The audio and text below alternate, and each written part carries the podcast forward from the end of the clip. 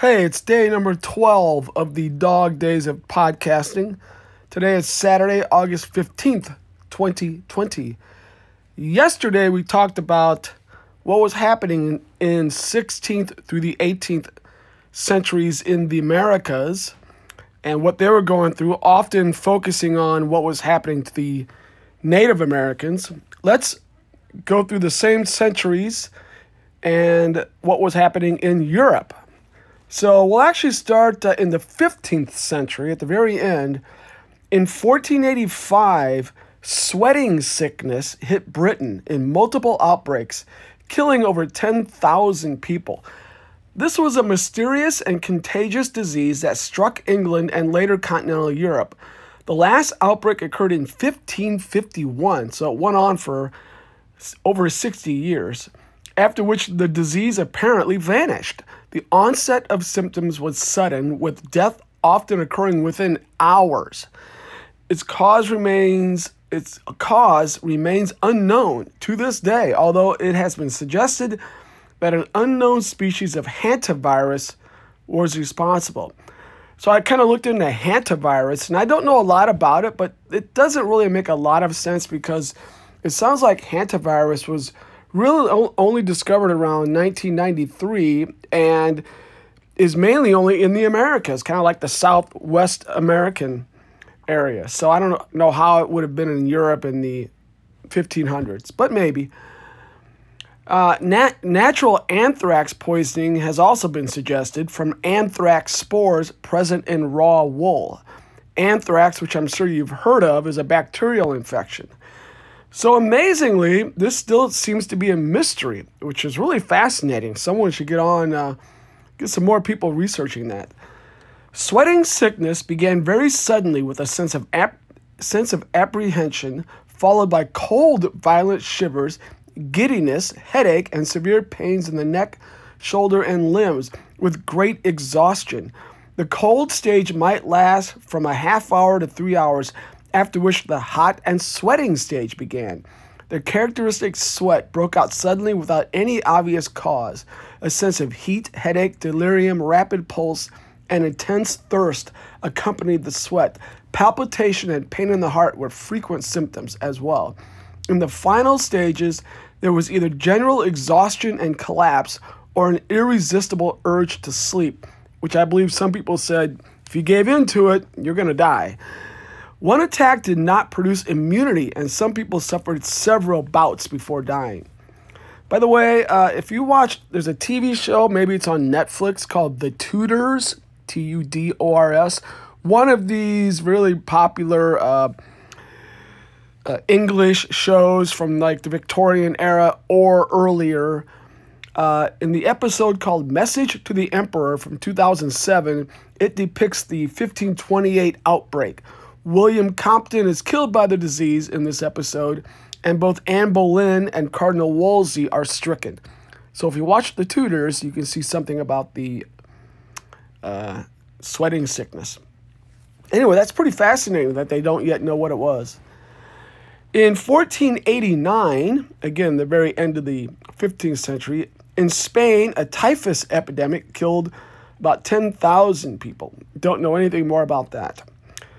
Okay, so before I continue, I started just looking and I could go over a whole bunch of outbreaks and ep- epidemics that sound a lot like what was happening in Americas, in the Americas. Smallpox, measles, yellow fever, and the flu.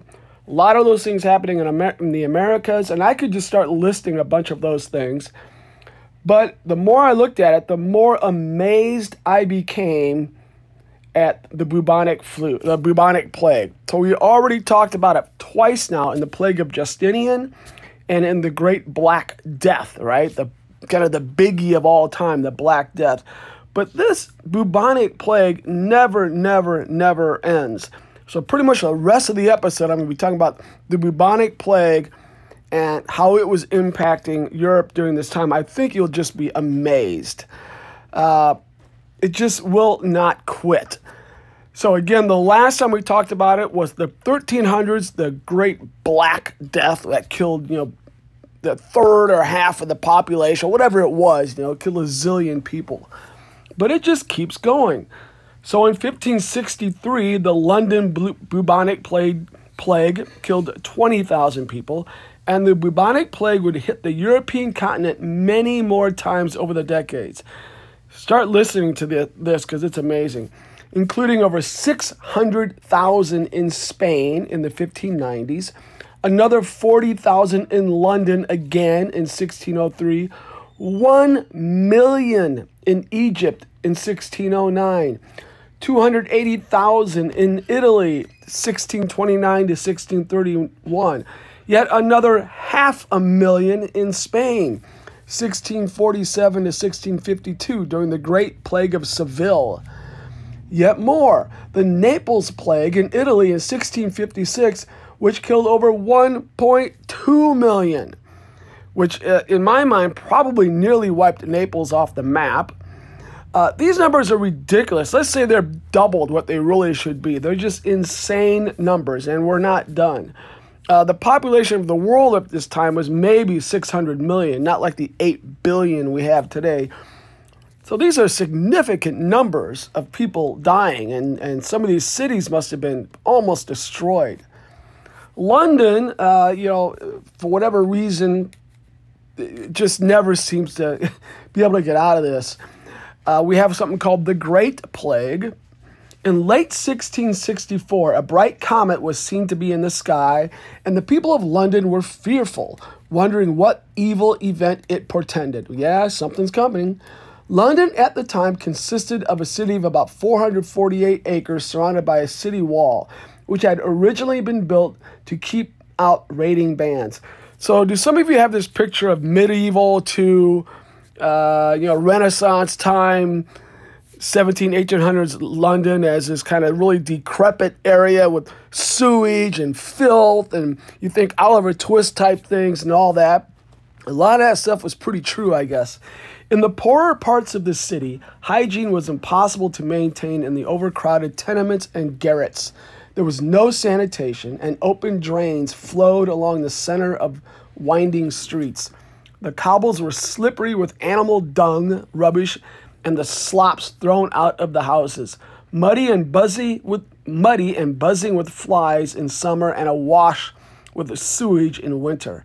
The city corporation employed rakers to remove the worst of the filth, and it was transported to mounds outside the walls where it accumulated and continued to decompose.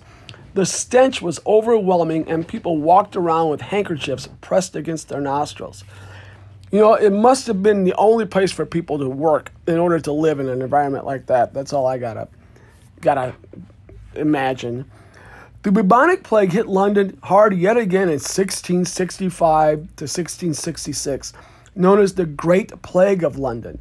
The bubonic plague's last major outbreak in Great Britain caused a mass exodus from London, led by King Charles II. The plague started in April 1665 and spread rapidly through the hot summer months. Of course, fleas from plague infected rodents were one of the main causes of transmission.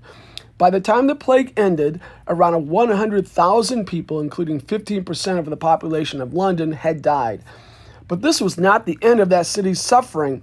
On September 2nd, 1666, the Great Fire of London started, lasting for four days and burning down a large portion of the city. Some think this, this fire helped to put an end to the epidemic. I'm sure many of you have heard about the Great Fire of London. So that happened to cap off the bubonic plague, killing all those people. At that time, bubonic plague was a much feared disease with good reason, and its cause was not understood. The credulous blamed emanations from the earth, which they called pestilential effluviums, pestilential effluviums. They blamed unusual weather, sickness in livestock, abnormal behavior of animals, or an increase in the numbers of moles, frogs, mice, or flies. The Great Plague in London had long been believed to be bubonic plague caused by Yersinia pestis, that bacterium, and this was confirmed by DNA analysis in 2016. By late autumn, the death toll in London and the suburbs began to slow until in February of 1666, it was considered safe enough for the king and his entourage to come back to the city. Of course, as you can imagine, the plague hit the poor the worst since they couldn't just wander off to their lovely little country homes and wait everything out. Although this plague killed less than the 1300s Black Death, it's known as the Great Plague because it was the last major outbreak. Also, as one might guess, during modern day construction, plague pits have been archaeologically excavated. For example, between 2011 and 2015, 3,500 burials were discovered during the construction of a railway at Liverpool Street. Yersinia pestis DNA was found in the teeth of individuals found buried in pits at the site, confirming they had died of bubonic plague. It's not over. Okay, that was 1665. It just continues to ravage Europe and beyond. It hit France in 1868, Malta 1675. Did I say 1868? 1668. Malta 1675. Spain again 1676. Vienna 1679. Prague 1681. Denmark, Sweden, and, Sweden and Lithuania 1710. From 1720 to 1722 was the Great Plague of Marseille, France. Historical records say the Great Plague of Marseille started when a ship docked in Marseille, France, carrying a cargo of goods from the eastern Mediterranean. You know where this is going, right? Although the ship was quarantined, plague still got into the city, likely through fleas on plague infected rodents. Plague spread quickly, and over the next three years, as many as 100,000 people may have died in Marseille and surrounding areas. It's estimated that up to 30% of the population of Marseille may have perished. There's more. The bubonic plague hit the Balkans in 1738, Sicily 1743. What a time to be alive. In 1772, there was the Persian plague, getting a little uh, bit away from Europe, which may have killed 2 million people. The epidemic is believed to have started in Baghdad in the winter of 1772. Kind of interesting. You think about what's happening in America. We're just about to revolt, and they're uh, going to be losing 2 million people to the plague. It then spread to other parts of the Persian controlled lands. By 1773, the epidemic reached Basra, where it continued, where it proved to be especially devastating, claiming more than 250,000 lives there alone. The plague then quickly spread further southwards along the Persian Gulf, eventually reaching Bahrain. Eastwards, the epidemic extended as far as Bombay, India, which of course is now Mumbai. At the peak of the outbreak, thousand, a thousand deaths were recorded on a daily basis all throughout the Persian Empire. We're still not done. Uh, we're going to go beyond the 18th century because this plague just keeps on going. The third plague, pandemic, hit in the 19th century. This was a major bubonic plague pandemic that began in Yunnan, China in 1855 during the fifth year of the Qing dynasty, Q I N G dynasty.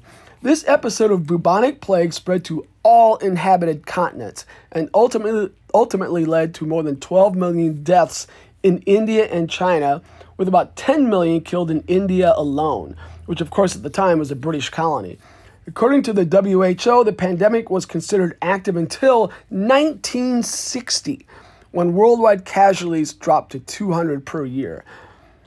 The name refers to this pandemic being the third major bubonic plague to affect European society. The first was the plague of Justinian, which we went over, and the second was the Black Death. Casualty patterns indicate that waves of this third pandemic may have come from two different sources. The first was par- primarily bubonic and was carried ar- around the world through ocean going trade, through transporting infected persons, rats, and cargoes harboring fleas.